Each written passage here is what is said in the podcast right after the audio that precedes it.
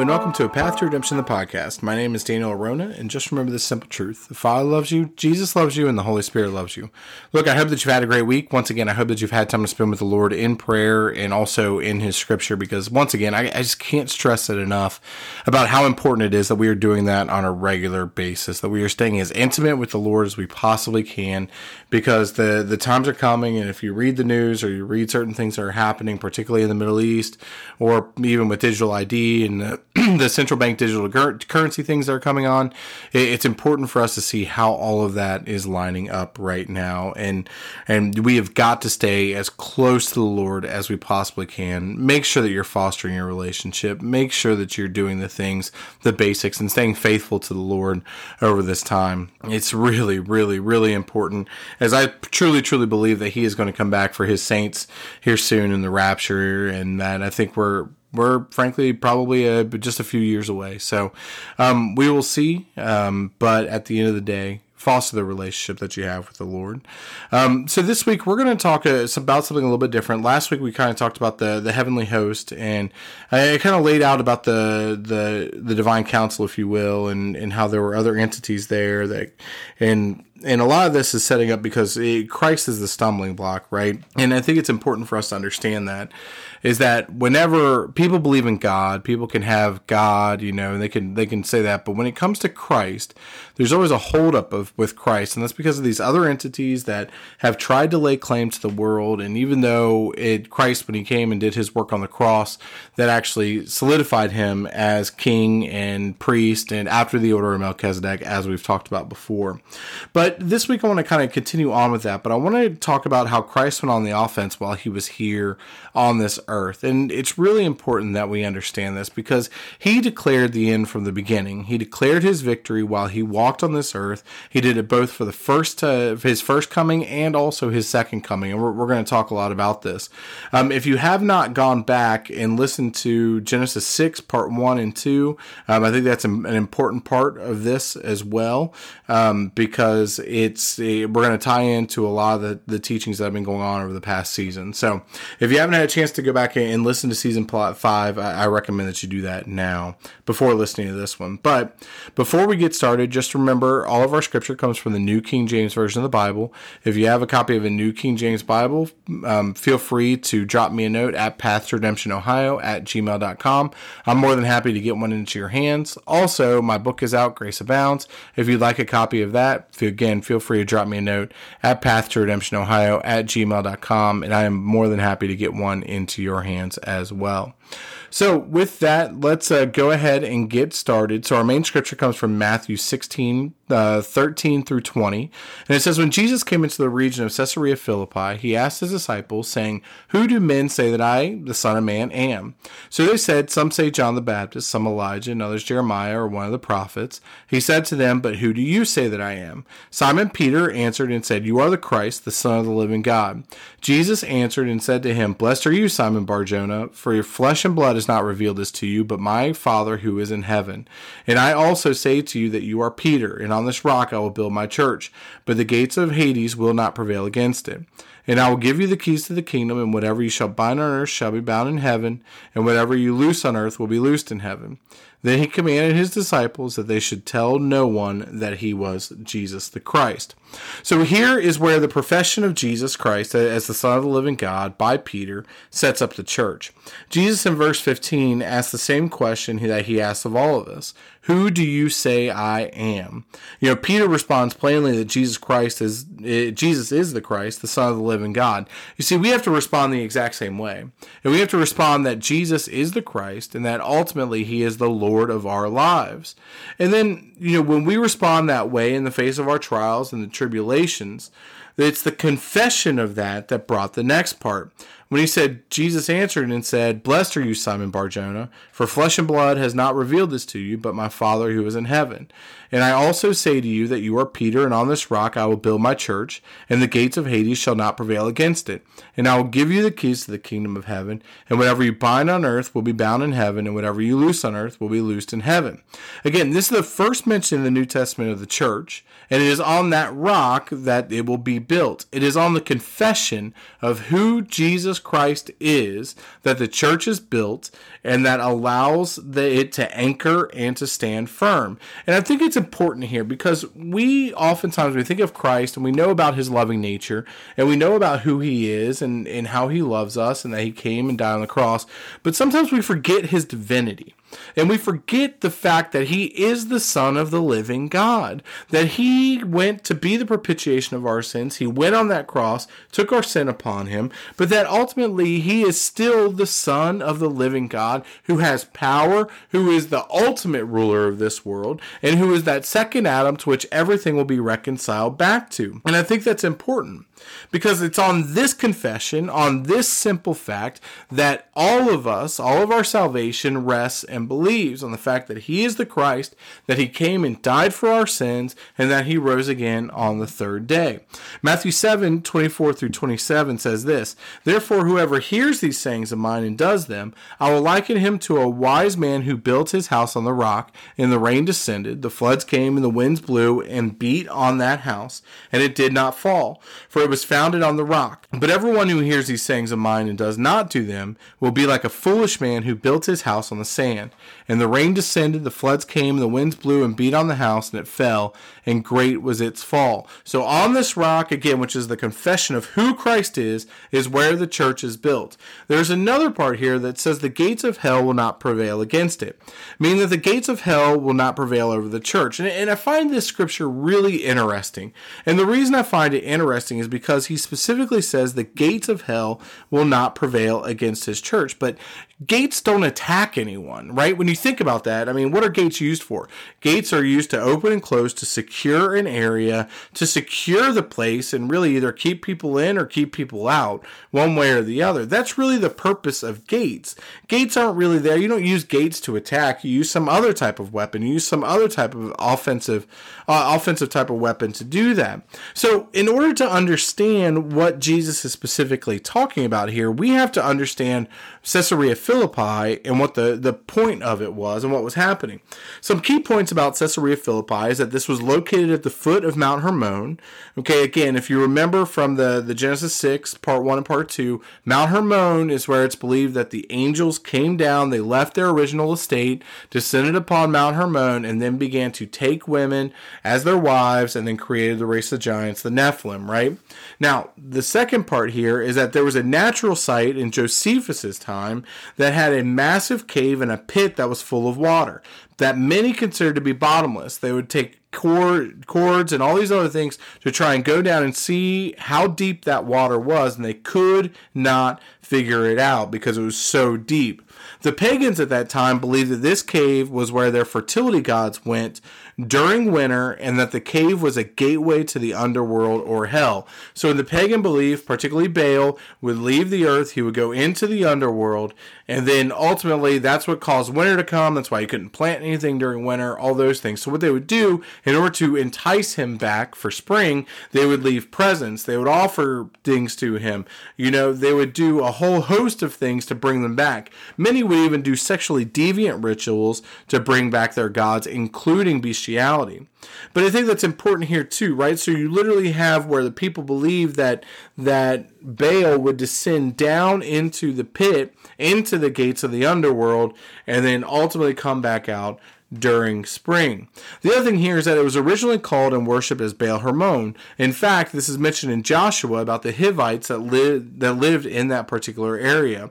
And then close to here in Dan, Jeroboam set up his calves for worship in the northern kingdom. So we have a picture here of the false worship of all of those things that were happening there um, when Jeroboam uh, became the king of the northern kingdom.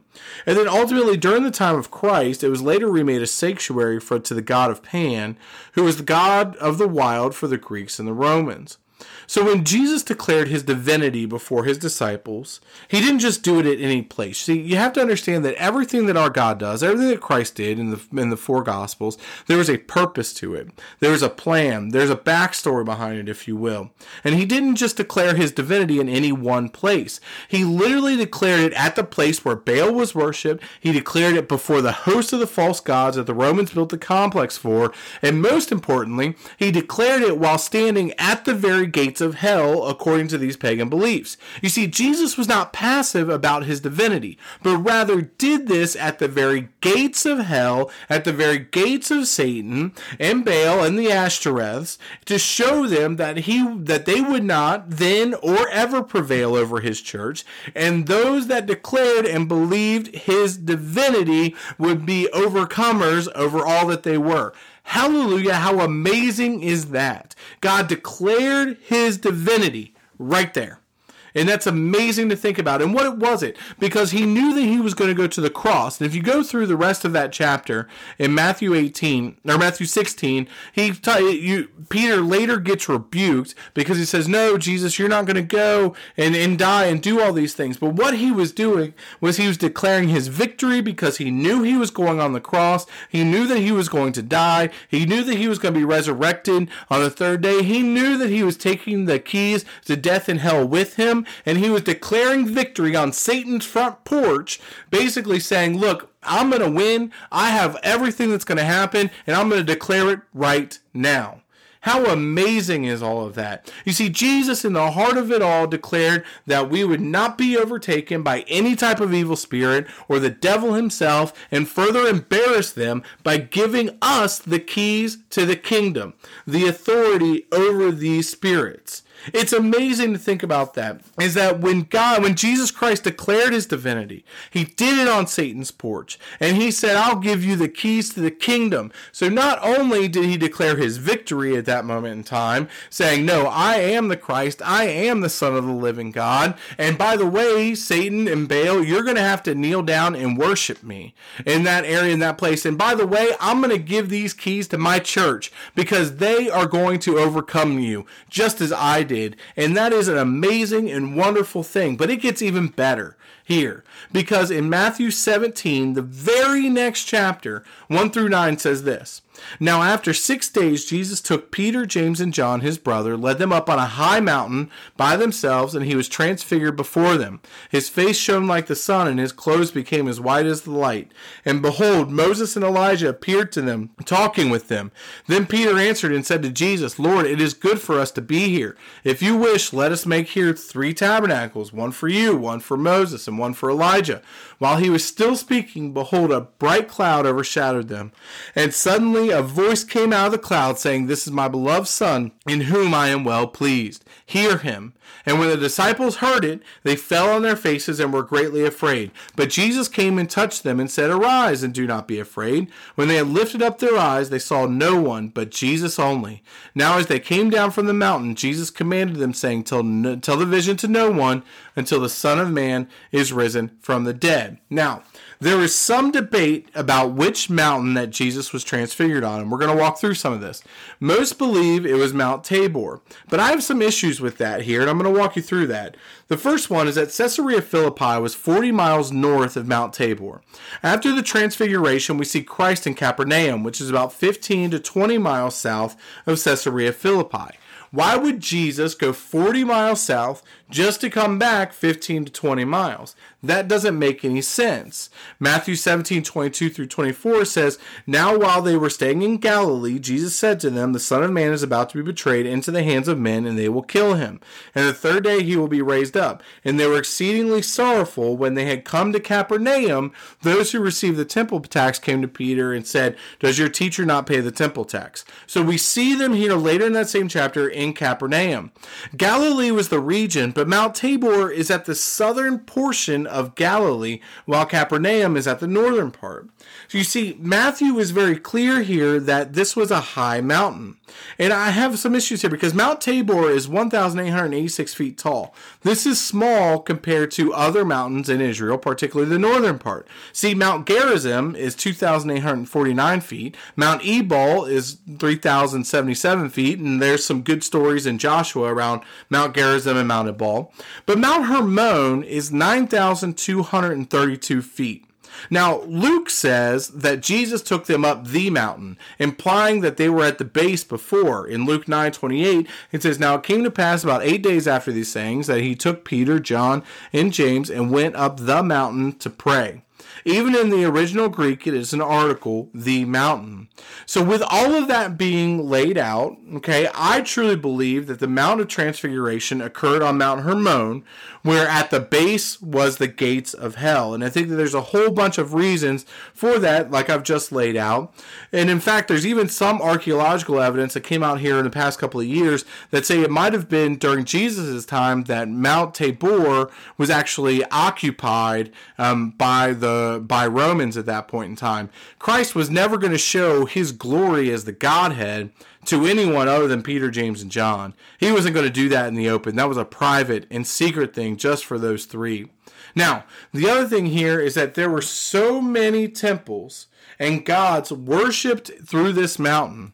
But I also think there is another key. While not considered canon, again, the book of Enoch says that it was upon this mountain that the sons of God came down to earth. Again, this is shown in Genesis 6, as we've discussed, and in Jude. Jude 1 6 says, And the angels who did not keep their proper domain, but left their own abode, he has reserved in everlasting chains under darkness for the judgment of the great day. Genesis 6 4 says, There were giants on the earth in those days, and afterward, when the sons of God came into the daughters of men, they bore children to them. Those were the mighty men who were of old, men of renown. So, if this is true, if it's true that when the angels came down, they came down on Mount Hermon, Christ then declared his divinity at the very gates of hell down in Caesarea Philippi, which were prepared for Satan and his angels, and then displayed his Godhead in the transfiguration as the glorified Christ at the very site of the fall of the angels in the second rebellion.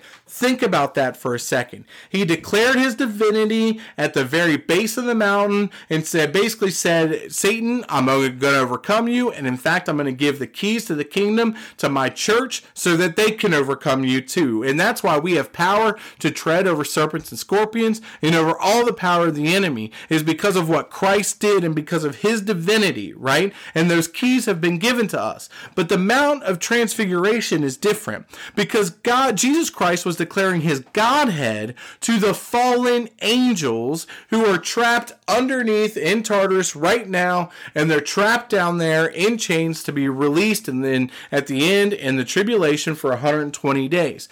Now, why is that so important? Because when he declares his Godhead on the Mount of Transfiguration, at the very spot that these fallen angels came down to basically take away the seed of woman to go ahead and tamper with that seed so that Christ could never come. When he does that, he basically says to them, You are going to fall down and worship me because I am Christ, is what he is saying right there. He says that he is Christ, he is the second portion of the Godhead, and that even when they fell and even in their rebellion, they are going to come and they're going to have to kneel at his feet and worship him when he comes in his second coming, not as the suffering servant, but as the King of kings and the Lord Lord of Lords, and, and all glory and honor will be given to him as the King of this world, because that is who he is, and we are going to see that happen during the millennial reign. But it is at that time that they will kneel to him and they will worship him, even though he declared it on the Mount of Transfiguration. It is going to come to pass,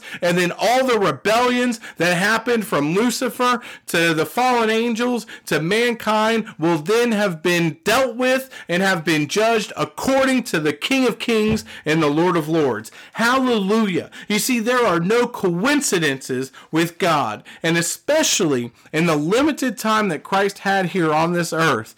But there is a point here. Christ declared his divinity at the very gates of hell and declared his victory before he went on that cross. And in, in the very next thing that we see, he goes right up to where the fallen angels fell and he, he and shows them who he really is and proves to them that they are going to bow down to him as the glorified Christ, as the high priest after the order of Melchizedek during the millennial kingdom.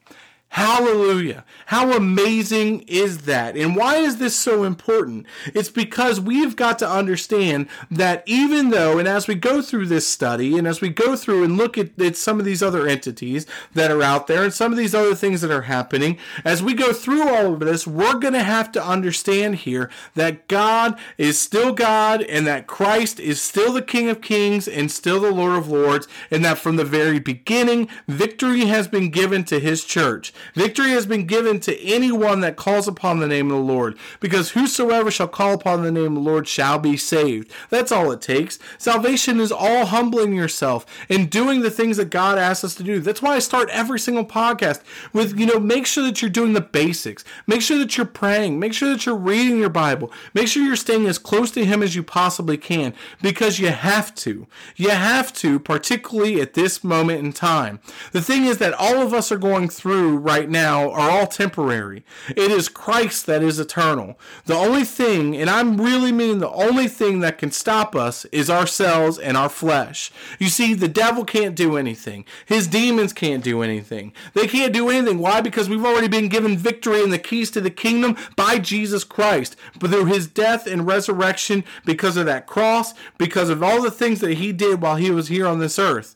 And you know, all we have to do is lay ourselves on that altar, give ourselves back to Christ, and allow Him to clean us up as our high priest. Cut out the parts that need to be cut out and burned and offered up. It is His good pleasure to do this for us so that He can present us faultless to His Father. So, look, I know all of us are going through things, and if you're listening to the sound of my voice and you listen to this podcast, I can tell you right now that you're probably in a trial, you're probably in a tribulation, there's probably some area of your life that things just aren't going well. And the reason that's happening is because God is trying to tr- to get his true church ready to go. Trying to get them to where he they can trust him, trying to get them to where we can have the faith to believe in him that as things get worse and as things get bad that we can still trust him and fall back on him. If we're not willing to trust him now when we have the ability to preach and teach and have that freedom, particularly in, in the United States, then we will never do it when all of that is taken away and stripped away.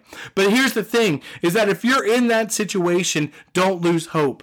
God declared his divinity from before he ever went to the cross. He declared his victory on Mount Hermon before he's even come back as the glorified Christ. That's the type of God we serve, not one that is passive not one that is passive, not one that falls back and sits on the waysides and waits to see how things are going to happen. No, one that says the victory is yours, one that says it's already won. All you have to do is trust him and rest in him. If you rest in him and rest in the things that he has for you, you will see it come to pass in due time. Weeping may endure for a night, but joy comes in the morning. We've got to understand that Jesus is coming. He's, his kingdom is going to be set up. All of these things are going to come to pass. And the sooner that we understand that, the better off that we will be, and the more that we will want to be transformed into Him. So the trials and tribulations are to kill your flesh. That's the whole purpose, and to bring you closer to Jesus Christ.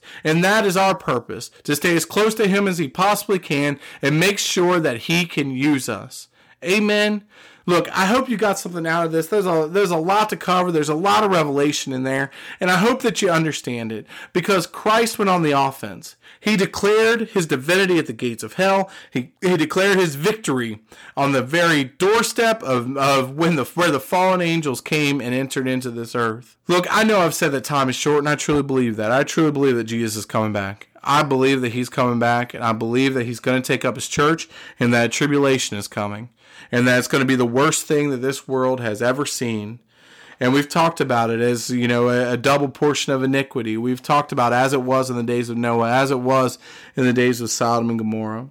And look, I don't want people that I know and love to have to go through that. But Jesus said very, very plainly that we need to pray and seek Him to make sh- to to make sure that we are accounted worthy to escape these things that are coming. So look, I hope this helps you. I hope this gives you hope. Because look, the trials and the tribulations, they're temporary here. But at the end of the day, Jesus Christ is eternal and what we do for him matters. I don't want him to, to, to say, you know, well done, thou good and faithful one. Enter in, you know, to your rest. But, but I had so much more for you that you could have done. I don't want that. I don't want to hear that. I struggle with that. I struggle. Am I doing enough? Am I doing enough with the podcast? Am I doing enough at church? Am I writing enough? Am I studying enough? I struggle with that. I really, really do. And you can ask my wife. I read constantly. I'm constantly doing things. But at the end of the day, I wonder should I be doing more? And frankly, it's it's uh, it's my issue that I have to get with. I'm confessing my faults here, but at the end of the day, at the end of the day, what we do for Him is what's going to matter and what's going to last. So look, take hope in this, right? And take hope in the fact that God and Jesus Christ declared their divinity and their victory before it even happened. Because guess what? It's already been given to us. All we have to do is walk through it and trust Him. Amen. Look, I hope you got something out of it. Again, if you have any questions, feel free to drop me a note at pathtoredemptionohio at gmail.com. I am more than happy to help. But until next time, just remember this simple truth the Father loves you, Jesus loves you, and the Holy Spirit loves you. God bless.